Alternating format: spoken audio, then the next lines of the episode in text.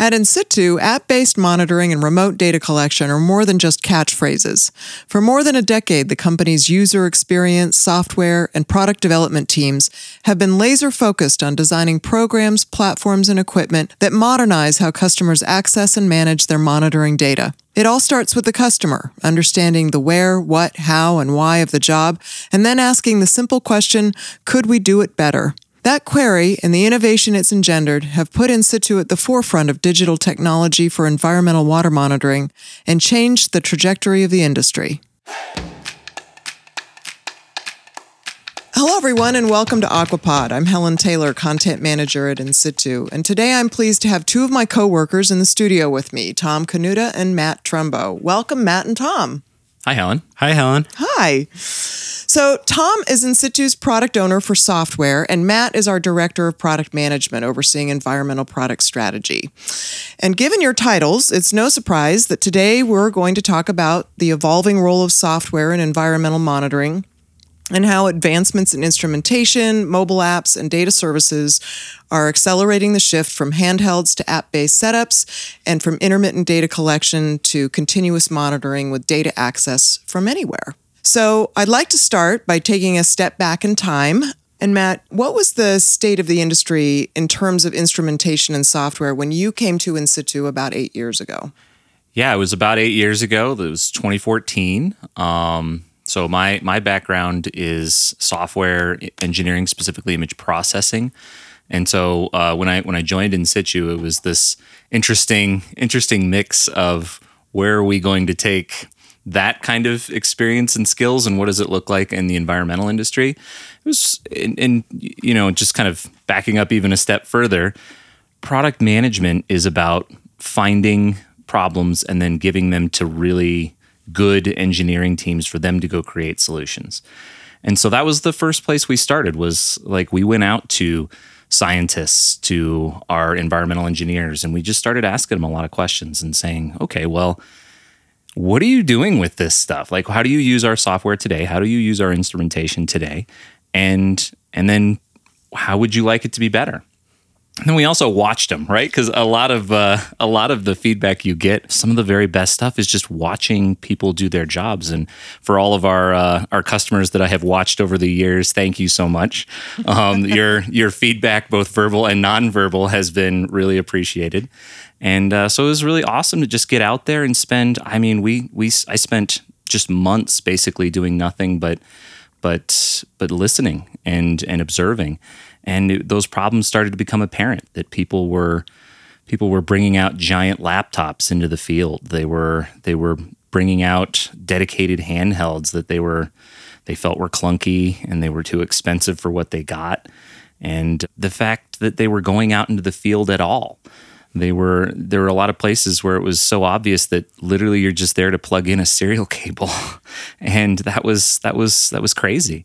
Um, that they felt that that was crazy, or in some cases they didn't. They were just used to it, and uh, so those were the things we brought back and started to say, could we could we look at this this problem set a little differently? Bring it to our engineers and try and go take some of these modern tools like apps that you mentioned, mobile apps. Um, some of this, you know, it's it's a buzzword, but the cloud, you know, how does the mm-hmm. cloud play into these kinds of things? And uh, yeah, I'm happy to say it's it's really come a long way since then. When you were hearing from customers back then, was there sort of a disgruntled acceptance of the situation, or a real cry for change, or what did you what were you hearing? Oh, I the yes, uh, but the the. The problem with that statement is uh, the past tense. Ah. Uh, there, there, this, this, there is kind of this disgruntled acceptance in a lot of ways, but I, I think it's starting to transition away from that. I think that people are starting to realize that there are different solutions out there. Um, that you know, there's this expectation as some of these these companies that are really focused on U X and other places of our of our life. And, and when I say U X, I mean user experience. We want you to be able to figure out your your way around an app because there is common design language there. We have expectations. We have expectations around how returns work. We have expectations around how all this stuff functions in other places in our life that we bring into our professional sphere. And uh, so by we, we are yes we are able to start to bring some of those into other places. There's uh, there's less disgruntled acceptance. There's more like people raising their eyebrows and saying, "Wait, could we do better?" and we'd like to be the people that do. Yeah, yeah. Tom, I want to bring you in. You bring an interesting perspective because for several years you were working on the front lines uh, in a support role, correct? Is yes, that right? That's correct. And that now you're um, in your role as product owner, sort of guiding where this, and, and let's talk let's talk about VuSitu. What did that experience, taking those calls and actually talking with the customers who were having issues, how does that inform your current role? Sure. It's not even just that role, but also quite a bit of field work myself that has guided it and mm-hmm. put me in the shoes of the customers that we're working with to understand the problems that you deal with in the field. Charging a laptop that's dedicated and it has a super short battery life because you're in cold temperatures.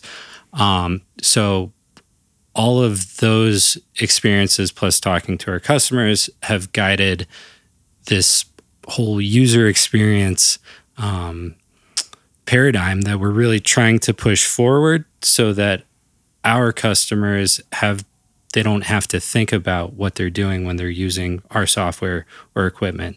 They want to get the data out of these instruments. So let's make it as easy as possible to get the data. We don't want them to have to think about using the software. Is it some complicated uh, process to connect to the instrument? No, it connects automatically. Do they have to enter these different serial communications to connect to it? They don't have to do any of that. They want to set up a log, everything's right there in front of them. Calibrate right there. They don't have to look through a manual, compare some numbers. The software is doing it all for them. And this is all happening on their phone. This is all happening on their phone or a tablet. Um, they don't need any sort of special or dedicated device to it. You can just use your your powerful cell phone that's in your pocket. Maybe your company provides one, um, but it will run on any Android or iOS device. Okay, great. Well, we'll talk more about some of the features and how they relate to specific applications a little a little uh, later on. But I want to stick with the development process. Matt, maybe you can take us again back a little ways and, and talk us through a little bit about how the company, the team developed and set goals um, for the software development piece and how that all worked. Yeah, I mean, it's a really, it's kind of an interesting story. It actually extends past way back beyond my time here. I've been here over eight years now, um, but In-Situ's been doing mobile apps for a really long time. Um, we actually, our first mobile app, it was the first one in the industry. We like to to say that a lot, um, but it is the first one in the industry. Uh, it was I-Situ back in the day that connected the smarTROLL, um, and it was it was awesome for for what it was. And so we, but we we had a lot of feedback on it. Had a lot of things we felt could be better. We, and that's kind of when I started entering the, the scene there, was as we were moving towards development of our VuSitu mobile app. Um, I, myself and one of the other product managers at the time, we we were looking at all these problems and, and the things from our observations in the field that I mentioned earlier, and uh, started to really get some get some vision for we could we could do something that talked directly to the instruments instead of having these these crazy little dongles that, that came off to go do it, which is necessary in some cases, but they could talk directly to it. It could um, it could really start to we could we could integrate not just here's some numbers that are coming out of your instrument. We could start to put like pictures in there that showed you exactly how to hold the the device. And, and you know, we, we were talking with the engineers and like, yeah, we we can put a we can put a picture in there. We can we could uh, we could even like we could we could use the accelerometer that's in there to like tell you when it's in the right orientation or if you're doing it wrong in some of these. We actually start to put like what Tom was saying there. We we could start to actually put some some guardrails up so that you have to think less. We like to say we want you to hand it to your most junior employee and be confident that they can be successful. And uh, that we, so we're, we're looking for ways to do that. I'm sure there are, there's always more that we could do. Um, again, dear listener, we, we would love to hear that. um, and uh, so let me plug that a little bit here. But I, I'm really happy with, with how some of that stuff went. And that collaborative process where we actually were out with customers, observing, taking that, presenting it as problems, and then found all kinds of really unique ways from our engineers to apply technologies or even develop technologies to go solve them within mobile apps. So you're looking at what other apps are doing, but you're also looking at what can we do specific to our users? Yeah, it's a really good point. Um, I, I, you know, one of the things I think we really innovated on and do uh, at a level that I honestly don't know anybody else that does it quite like us is we have a huge amount of engineering and intellectual property in how we do serial communication over Bluetooth. Bluetooth is, um, pardon me while I get a little technical for a second here, but it, like, it loses packets a lot. Um, there's a lot of interruptions. There can be corruption of data that happens in that wireless transmission. We hear it as maybe slightly lower audio quality on your Bluetooth headphones and things like that. But I mean, think of that in terms of how you're getting data back and forth. And so we have some really significant error correction and error detection protocols that we've implemented and that do so in a way that it still allows you to get a lot of speed across that serial connection. I, that, I could I could really talk our ear off for way too long about a lot of this stuff here, and I won't. Um, but that that is one simple way that we've done that there that was completely unique. But on the other hand, you talked about, you know, using other technologies to to bring it in. We have, you know, our, our apps, we have both iOS and Android apps, and they run off the same code base. We, you know, there's huge amounts of existing technology out there that let you leverage the same code and take it for the different design patterns and the different hardware needs of the different platforms, and we can do that and be confident that we're we're making um, really really good and clean and consistent design across both both platforms, and not have we we don't have to worry about this one has different features than that one. We don't have to worry about this one has different bugs than that one. This mm-hmm. one has different quirks than that one. Um, and that, that's, I think that's probably one of the best examples of us using those existing technologies and bringing it into a place that uh, is innovative to this environmental industry. And Tom is the one sort of, you know, setting these development priorities. Um, is there something you would add to that in terms of the process, how it's evolved, how you, um, how you work on the app with the team these days, as opposed to how it grew over time? Yeah, I mean, there's definitely an emphasis always, I'll probably beat this one to death during this podcast, is the user experience. And mm-hmm. so we really we really focus on that. So the whole the development process is how can we build this product that looks and feels consistent to the customer and is intuitive to use. And so that's that's really our our driving force behind that. We want to make sure we stay consistent with where the buttons are on the screen, what the behavior in the app is between iOS and Android. Both of those are going to be the same. Um, but then as we're going through and actually designing each feature set, we want to completely understand how our users are going to use it and make sure that we are presenting with the the happy path so that they can... The what? The happy path. So we don't want them oh, to ever get yeah, sure, into... Sure. some sort of uh, like a roadblock or a dead end where they don't know what to do and the, the app is confusing. It's not guiding them through that. So again, it's that the user experience. How can the customer be comfortable and confident in the software so that at the end of the day, they get the data that they need out of our instruments? And and Tom's not going to toot his own horn on this a little bit here, but I'll, I'll toot it for him. Uh, one of the things we do, totally unique, I've I've worked in several places in, in software doing various things similar to this, um, different industries sometimes, other things. I, one of the things we do at In-Situ that's really unique that Tom has championed in, in our company is we don't, you know, I, again, getting into some more technical engineering type things. I think that's what you want, Helen. Absolutely. Um, the uh, but... You know, the way that engineers usually work is they are kind of handed a list of requirements from from your product managers. Product managers are responsible for going out and figuring out all these kinds of things, and they come back, here's a list of requirements, engineering checks a bunch of boxes, and away you go. And just what Tom was talking about there, that we we put U X first, we put that user experience first, um, is we we really have that integrated into our process. And so what Tom leads there as we go through defining any particular feature or new product or anything from a software perspective is that we actually list, we, we call them user stories. That's a pretty common term mm-hmm. in software, is this idea of telling a story about these are the tasks, these are the things that that users are trying to accomplish. And then that gets handed not straight to the engineers, to a dedicated user experience team. We have people that it is their job to understand how these things, the psychology of how people want to use things, and they do the first pass on what it actually looks like in terms of U I and behavioral patterns. And so, Tom, I don't know if you want to talk a little bit about the example mapping sure. stuff that we do. I, I mean, it, it gets handed into that process next then. Right. So we we take each requirement or each feature that we're going to build, and we put it, we try to determine what the objective of this feature is, who's going to be using it, what's the, the persona of that customer, why do they want to use this, what will make them successful in using that.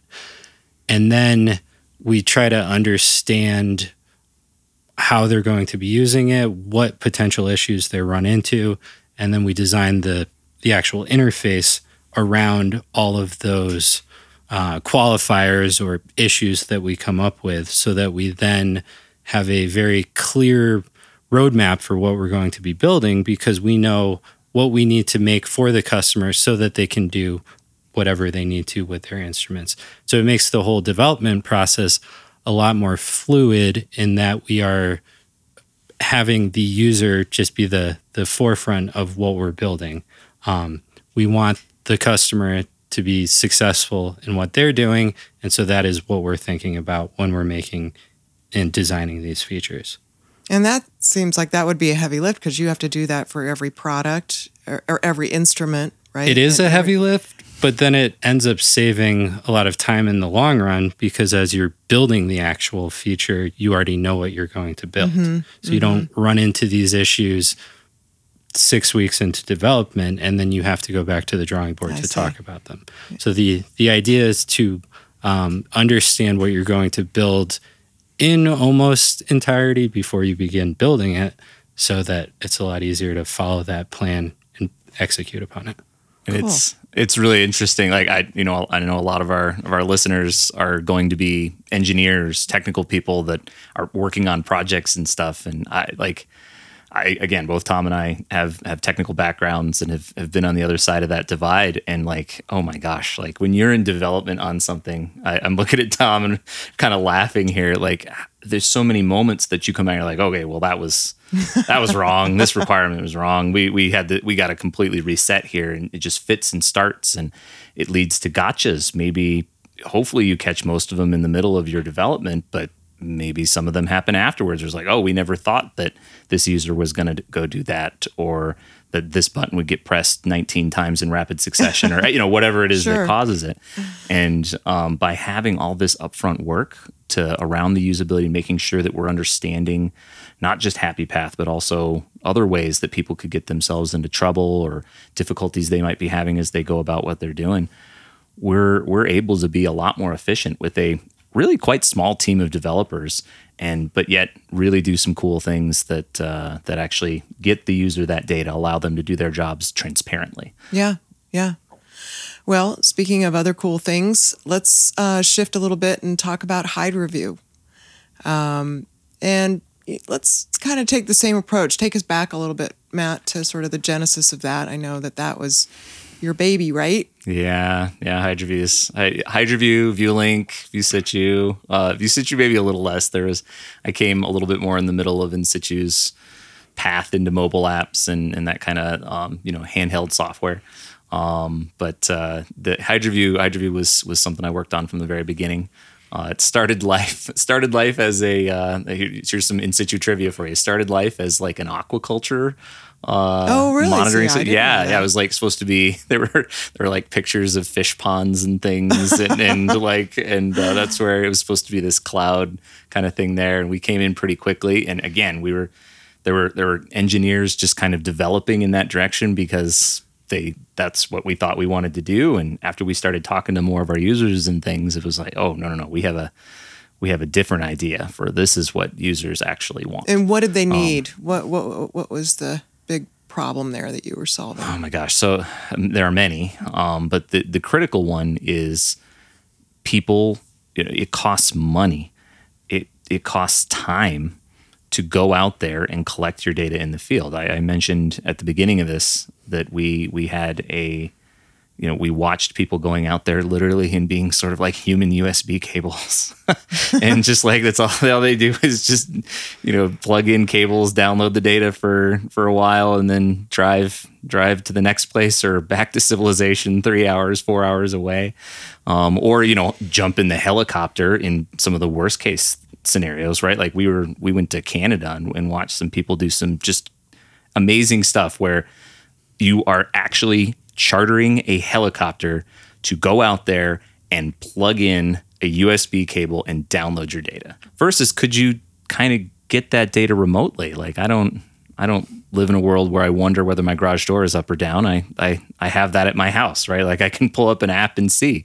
Um, I can. We all have doorbells, or many of us have doorbells now, right? Or we can see who's ringing the doorbell or what's going on and all that kind of stuff. And why, why can't we have that in environmental software? And so we watched people. I, I think there was maybe less desire for something that was, you know, we, we heard kind of more stated ideas around um, mobile apps and trying to make that whole situation more streamlined in that regard. On the remote monitoring side, people have pretty, pretty serious preconceived notions, um, right? Because telemetry is not new. It's been around, like, you know, cellular satellite devices have been around since like the early nineties.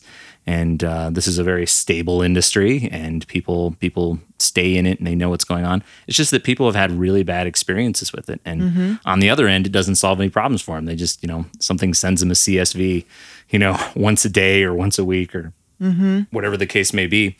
And, uh, oh, yeah, this doesn't really save me time. And then when things go really wrong, um, when, when you know, I can't figure out how to set it up and make it work, I can't tell whether it's working. Um, I, uh, I, um, you know, when, when something goes wrong, I end up going out there. there.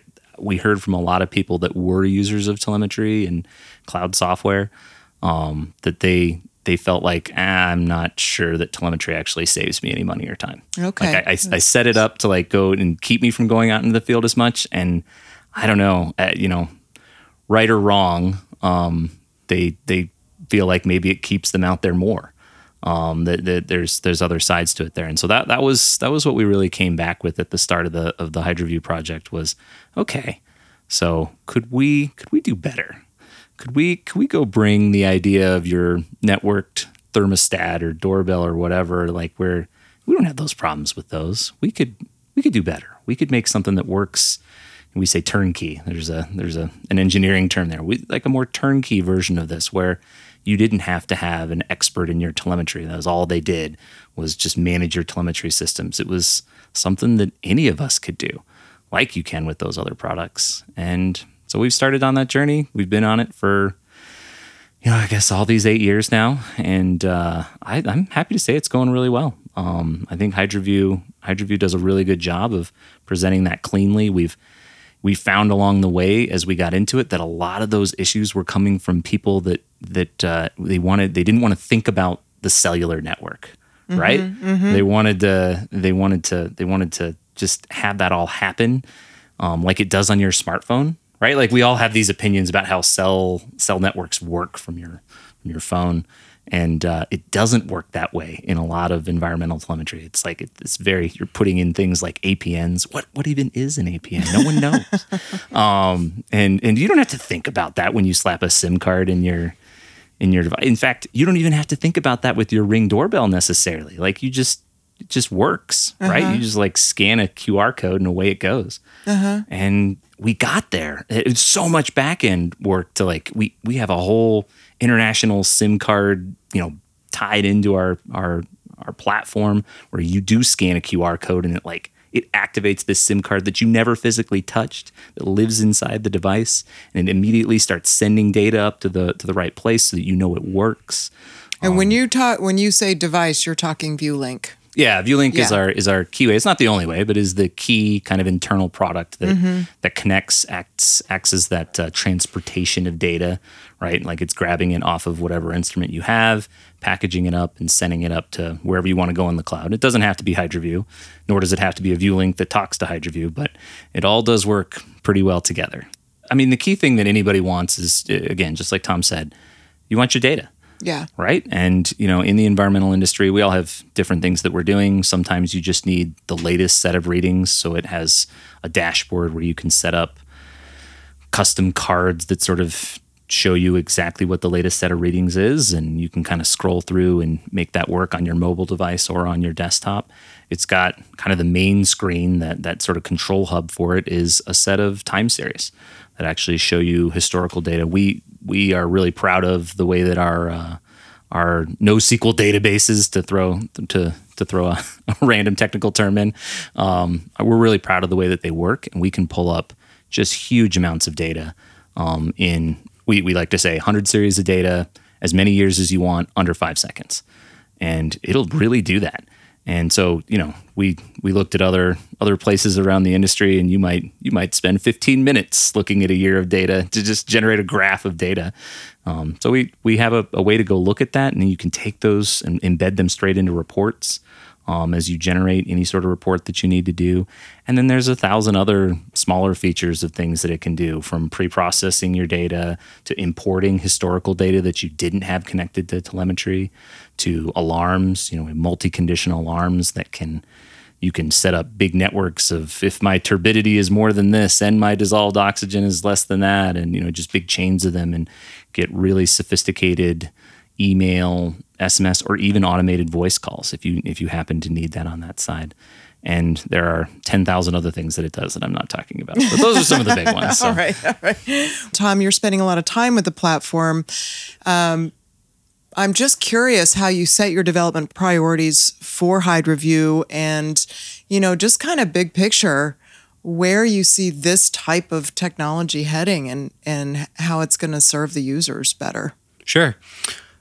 Big focuses right now are on growth. Um, as Matt was mentioning, ViewLink, as we get more of those out into the world, the platform itself is just, it's a lot more data is coming into it. So we need to be able to handle that. Um, so the focus currently is on how to scale the technology properly to handle all of this growth that we're going through, um, but also making sure that we're up to date on all the tech stacks that are coming out. The the cloud platforms are constantly changing. There's new security protocols coming out.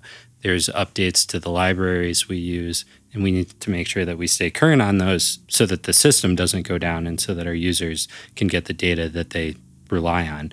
Um, besides that, just thinking into the future, how we can... how we can get more data into HYDROVU and get more customers using it, how it would be more useful to our customer base, what we can do um, to get to get everything up there so that customers have access to their data without thinking about it. Great. Yeah, I guess it's not just about making something. It's about, um, you know, once you're in the cloud, there's a lot of other things to consider. Right. The security is first and foremost with the team, and then besides that, it's it's really keeping keeping it running. There's a, a lot that goes on behind the scenes that the team needs to do to make sure um, the experience stays the same or better than what the customer is used to. Okay. And of course, a third piece of this data access puzzle is the actual telemetry device, ViewLink, which is the newest of the three. And so I'd love to hear a little bit of the origin story there, and um, and what you were hearing, because this is when I w- w- had just started the company. It was very interesting to me to understand that we had such a clear voice of customer on this product, and that the yeah. and we we really knew what the problems were. But um, yeah, tell us a little bit about that that. development process, Matt. Yeah, um, I, I think I, I got into a lot of it there, because I it, it's like you said, uh, ViewLink and HYDROVU, they're they're very closely linked, right? Like we we knew that we wanted this certain experience of not being not having to think about your your data and all those kinds of things, just just having it presented to you. Um, but that that requires sort of this this full stack solution, right? Like you need your software to be a part of that vision. You need the hardware all the way down to the instrumentation, to that data transport, that telemetry layer. and then the way that it gets sent up there, and, and having control over all of those like we do it in situ, like very few people do in this industry. Um, it gave us the ability to sort of step back and maybe have a pretty big vision of what it might look like. Uh, but it really was transparency. I, I ViewLink is awesome. Um, I love it. People, you know, we we hear lots of positive feedback on it. And and in a weird way, the most positive feedback is, is there's a lot of people like, yeah, I haven't thought about my telemetry in a really long time. And I, we do, like, there's that, it's sort of like a good offensive lineman in football. Like, you don't, like, the best ones are the ones that never get their number called. Right. And you're right. Never like, oh, man, you gave up that sack. I, I think ViewLink is sort of the offensive lineman of the whole situation, right? Like, there, it's, it should be transparent. That's what, that's what we really want out of our telemetry. What did it have to have to be better? Um, so really automation of a lot of those those deep tasks, things like setting up SIM cards that I mentioned, or detecting the instruments that are connected to it, or, you know, how do I even turn the darn thing on? Like, mm-hmm. what kind what kinds of batteries does it use? Like, I mean, good good grief. Like this, we here at In-Situ, we're we're from from the United States here, but we we're a global company. And there are many countries that, you know, you can't even send certain kinds of batteries to, certain kinds of electronics. And, and so that was a huge consideration as we went through this, was thinking about places where we don't want to have a dozen of these devices, you know, one that works in Australia, one that works in China, one that works in the United States. So finding the right technology stuff, you know, that was a that was a, a problem that we heard from people that we took to the engineers, and we found that we have a single device that works anywhere in the entire world. Um, and it can use battery technologies that work anywhere in the entire world. Um, I mean, those were tremendous hurdles, but they they come back to that same point of we're just making it transparent. It, it, it you know, it just works. Right? And that's that's kind of a cliche in engineering these days, but that that's the experience we're going for. I, we can always do better, of course. Mm-hmm. But the, a lot of the successes, a lot of the wins are places that you are not thinking about your SIM card. You're not thinking about your battery technology. You're not thinking about how the heck do I turn this thing on? Um, why or did I turn it on? Yeah, did I turn it on? You know really well on a ViewLink. I mean, L E Ds that glow like the sun. There's there's a story from ViewLink. Oh. We our first alphas came back, and uh, we had this idea for the the top of ViewLink has these L E Ds on it that light up and tell you all the different statuses of the device. And uh, we we immediately got it into user testing. So we started, you know, grabbed some some kids from a local university and started going through it. And, you know, people that don't have experience with the product. Not, we always want to try and get people that have that mix of not being in the building, not knowing, you know, how it's supposed to work, and uh, and and working towards, uh, but they, they still have the right level of knowledge that they're representative in terms of how we do that testing. And immediately it was like, I cannot see these L E Ds. And they what we we got the brightest darn L E Ds you could possibly find um, that that did some of these things, and um, they're they're the brightest.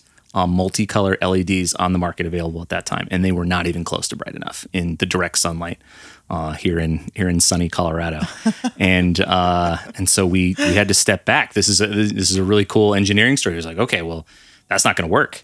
Um, we what are we going to do? And so we ended up blowing up the entire um, all the all the different ways that L E Ds were supposed to communicate. We we were going to depend a lot on colors and things. And one of our new U X people at that time, he he noted, he he was like, hey, you know, you were talking about using a lot of colors and things for different things. That's really bad for col- colorblind users. Oh. And that, I mean, that's a concern for us is, is all that kind of thing. And so we, it was actually a really positive step for us. So we switched to less multicolored L E Ds that, that glow like the sun. Um, they are really intense, and uh, but they are visible in all situations. And we were able to g- change a lot of that design language into stuff that is more universally applicable across all different kinds of cultures and needs and all that. All that kind of stuff. So now we have a mobile app to replace clunky handhelds. We have um, this simple to use telemetry device. We have this robust platform. So, Tom, has there just been a magical wholesale migration for all users to use these? I don't think so. I would hope so, but not yet. Um, we're still getting the the word of In-Situ out there. Um, what are some of the challenges? What do you bump into? If it ain't broke, don't fix it. Ah. That powerful. Is, that is one of the it's one of the biggest things, right? Like, yeah, I, I think the, that Matt kind of nailed that one. And I think one of, as Matt was saying, w- when somebody doesn't have anything to say, that's usually a good sign. And once people do use the software, it just kind of clicks. You don't have to read a manual and think about it. So it's it's really that transition of um, getting people into our instrument ecosystem so that they can then use the software. Is there a trust issue? Like if I set this and I know it's it's it's supposed to work, it's probably going to work, but then I'm going to walk away. There's Is- always a trust issue with telemetry. Oh yeah.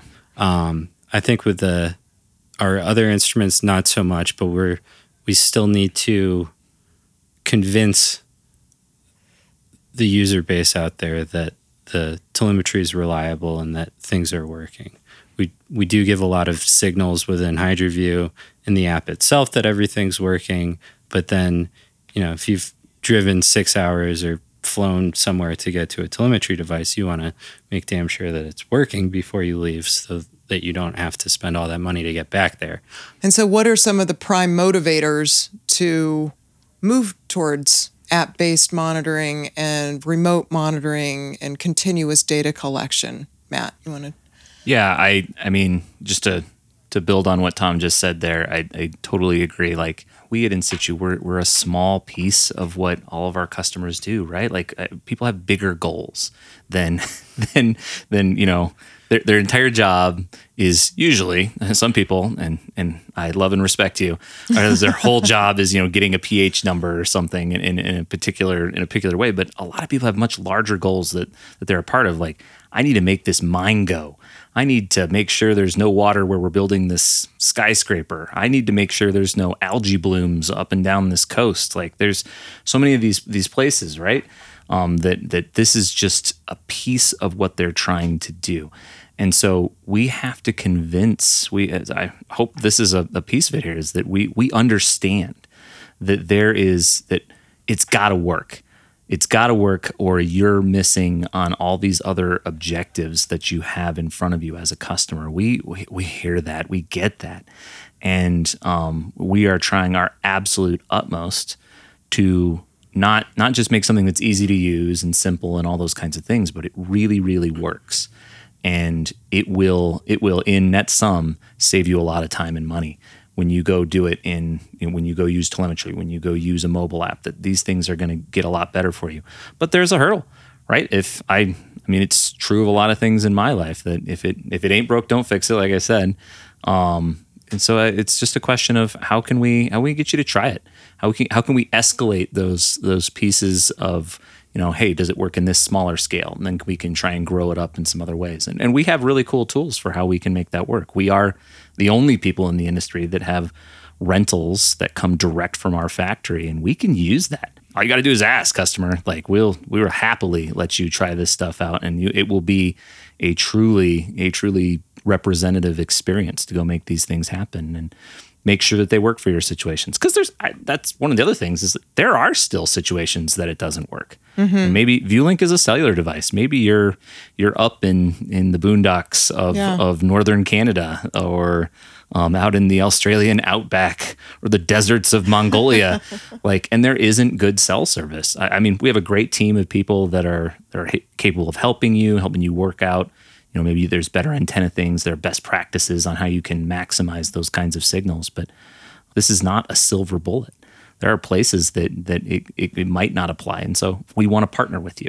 I think that's that's probably the key piece to it all, is that we want to partner with you to build that trust.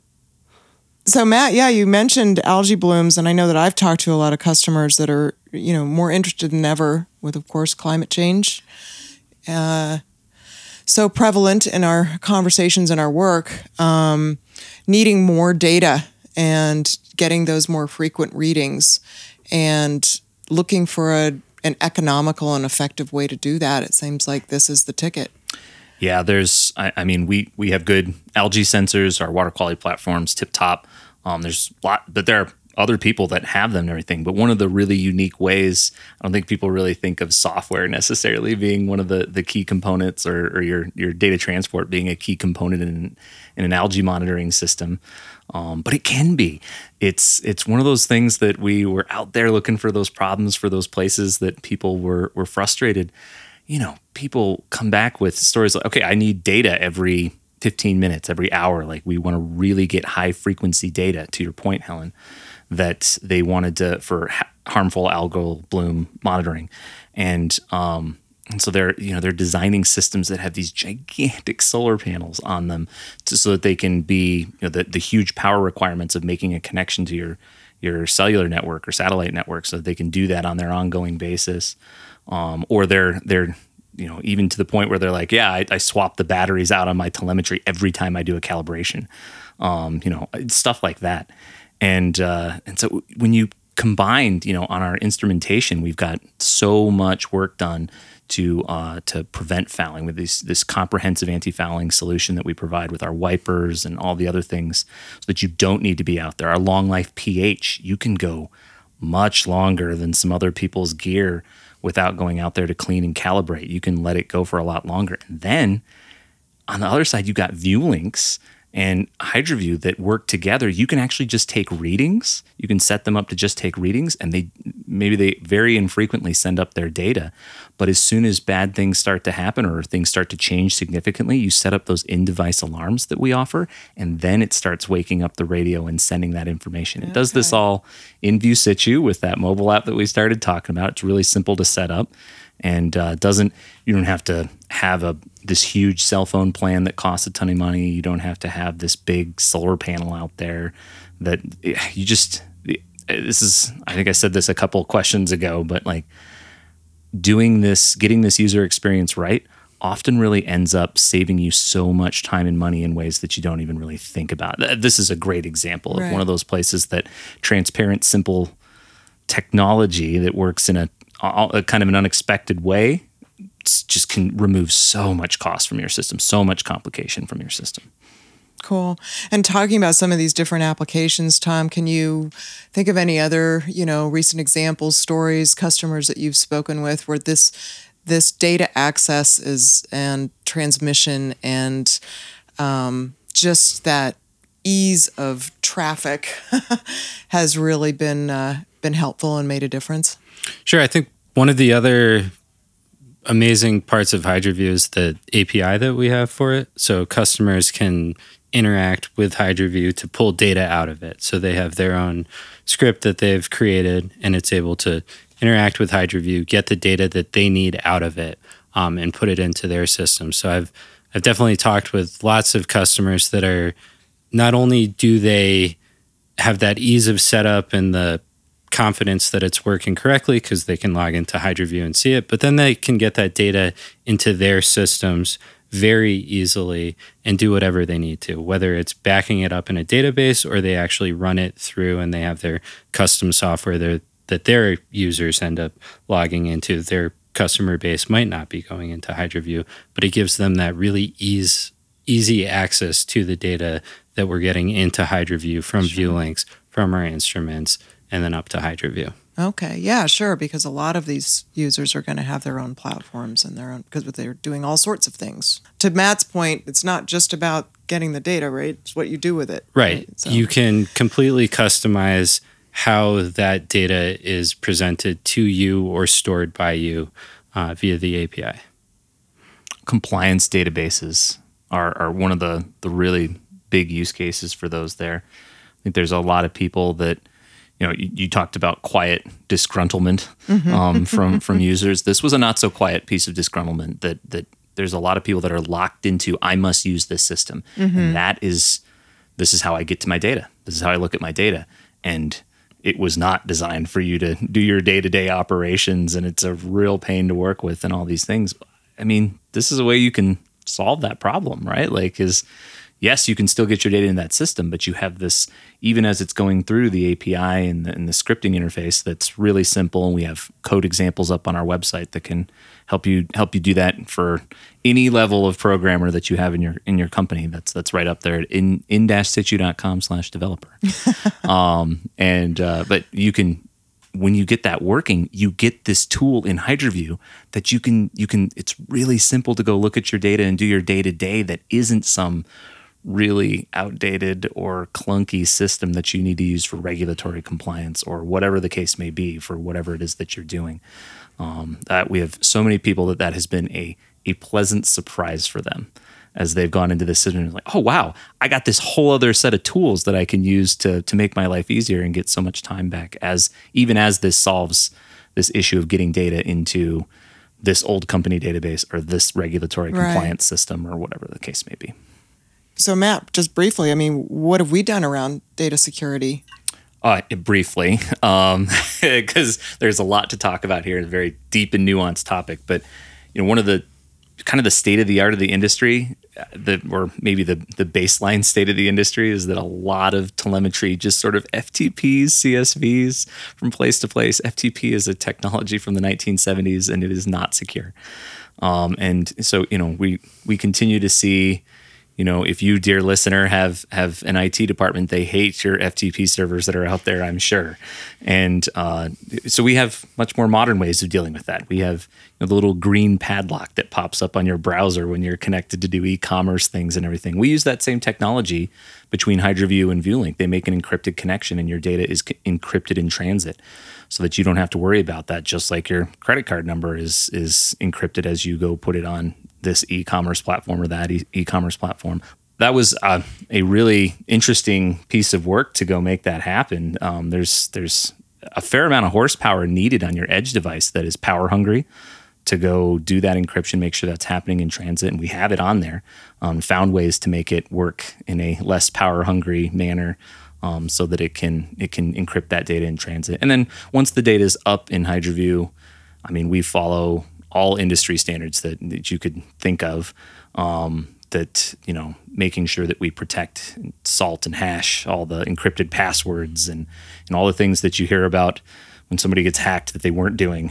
Um, we we do our best to go to go make those things happen so that your data is secured up in, in the systems. It's stored in many physical locations, re- redundantly in different data centers, in case there was some sort of physical issue with a server or something like that. Is not in a back room and at your company or at our company. It uh-huh. is it is done in hyper professional data centers, very secure. Um, and all the data is stored in those as well, encrypted and safe. And we, we will never get rid of your data. Um, mm. it, even, you know, you, you stop paying for it or something like that. It, we, we still keep it up there for when you come back, um, unless you request it otherwise, of course. Um, but we keep it there so that you can be confident that we can help you recover in the case of any sort of issue. How do you know what kind of plan you need within HydroVu? Tom? Yeah, we have a very easy-to-use plans and pricing page. So if you go to hydrovu dot com, H Y D R O V U dot com, uh, there's a plans plans and pricing page, and there's a calculator that walks you through. So you put in how many parameters you'll be collecting, how frequently you'll be collecting that data, and then how often you want it uploaded to HydroVu. And it recommends which tier you should select or which plan you should select. Um, and then the different plans have different features. So we actually have a free plan. So if somebody just needs to experience HydroVu, get a little test run with it, they don't have to pay anything. Or if they want to send data um, up to a third-party system, they could utilize that system to control HydroVu. They could use HydroVu to control their devices and then get the data into their third-party system that way. Um, and we do offer that that free trial of all of our features for fifteen months. And then they can choose after that which plan has the features they need to carry them forward. Okay, cool. Tom, tell me about your team. Tell me what excites you about the work you guys are doing, how you work together. Sure. Um, it's fun working with a group of super hyper intelligent engineers and then very creative user experience professionals. Um, it it's a really good balance of how do we creatively solve problems for our customers. Um, it's it's a lot of fun just to have these conversations about what the user is experiencing and how we could make their lives better. And then what technology do we have available? What can we do to make these these new features for the customer that allow them to get their data easier? That that really is what the driving force behind all of this is, is that we want, we understand that they're not just using an Aqua TROLL out there. They want to get the data from that Aqua TROLL where they need it to be. So how can we make that better for the customer? Um, and then just having a lot of experience working with our support team and then in the field, just thinking about the different ways we can improve upon what those trends had been in the in the industry, what it was like working out in the field and, and needing to use your tough book that that doesn't want to hold a charge. Um, right. So you have to head back to the truck every ten minutes and charge it for a half hour. It makes for a, a long day in the field. If you can just use your cell phone to collect the data, you don't even have to go out into the cold. Uh, you just sit there, it's plugged in charging and connect to your device and then move on. And Matt, you know, sort of bigger picture, when you look at, you know, your, your role and sort of steering this ship, what, uh, what keeps you up at night? What excites you? What are you thinking about? Um, you know, where this industry is headed and how in-situ is helping to guide that. Sure. Uh, any competitors, please turn off your you your go. podcast right now. um, we're no, I. Uh, it's it is incredibly exciting. We we're just we're, we're it just feels like we're standing at the edge of so much stuff that we can do. Um, we're you know as we build those partnerships with our customers, um, you know we just we want to get out there. We want to we want to talk to them more. We want to hear more from them, and we we have really good relationships set up um, as we hear more about where everything's headed. So I, I think, I, you know, the I think the the number one thing that I, that exciting's the the wrong word for it, but like as you look at at P FAS monitoring or mm-hmm. microplastics and those kinds of things, like our world is headed for a crisis around those, and um, I know that that is that is something that we we definitely want to be a part of, helping be a solution for that. Um, I think we can be. Uh, I think a lot of the stuff that we've talked about here in our software and solutions side um, can be a huge part of that. I know that um, you know climate climate crisis type things, we're we're already a big part of that. Everything we have today, we're so thrilled to do more of that and find ways that we can do that better. Um, and then I, I think that there are some absolutely incredible technologies that are coming in terms of how we can better, you know, you think it's easy to use a cell phone, uh, you know, a glorified cell phone to send your data places. What if, what if it was even better than that? What if, what if, you know, instead of, here's what I'm passionate about as a long-term vision that I, I think we can get there, but like, what if, what if you didn't even have to pull out your phone to, to get your data? What if, what if it was just, you looked at a lake and it told you, like, wow. I, I mean, there are there are partnerships, there are there are people, there are, there are technologies coming where you just you should be able to do that kind of thing. And I think that's going to become an expectation across the next twenty, ten to twenty years. And there are people working on this uh, outside our company, and we want to be a part of it inside our company. Well, thank you so much, both of you, for taking the time out of your busy days to talk with us about your work, the projects, what we've accomplished, and what we're working towards in the future. It's great to be a part of this team, and uh, can't wait to see what's next. So thank you very much. Thank you, Helen. Thanks, Helen. Happy to be here. This is Aquapod, brought to you by In-Situ. You can find more episodes and subscribe to the podcast on our website, in situ dot com, or wherever you get your podcasts. Please listen, share, and help us spread the word. This podcast was produced by Helen Taylor and Josiah Homeland and recorded at I twenty-five Productions in beautiful Colorado. We look forward to bringing you more water monitoring stories from the field, and until then, take care out there.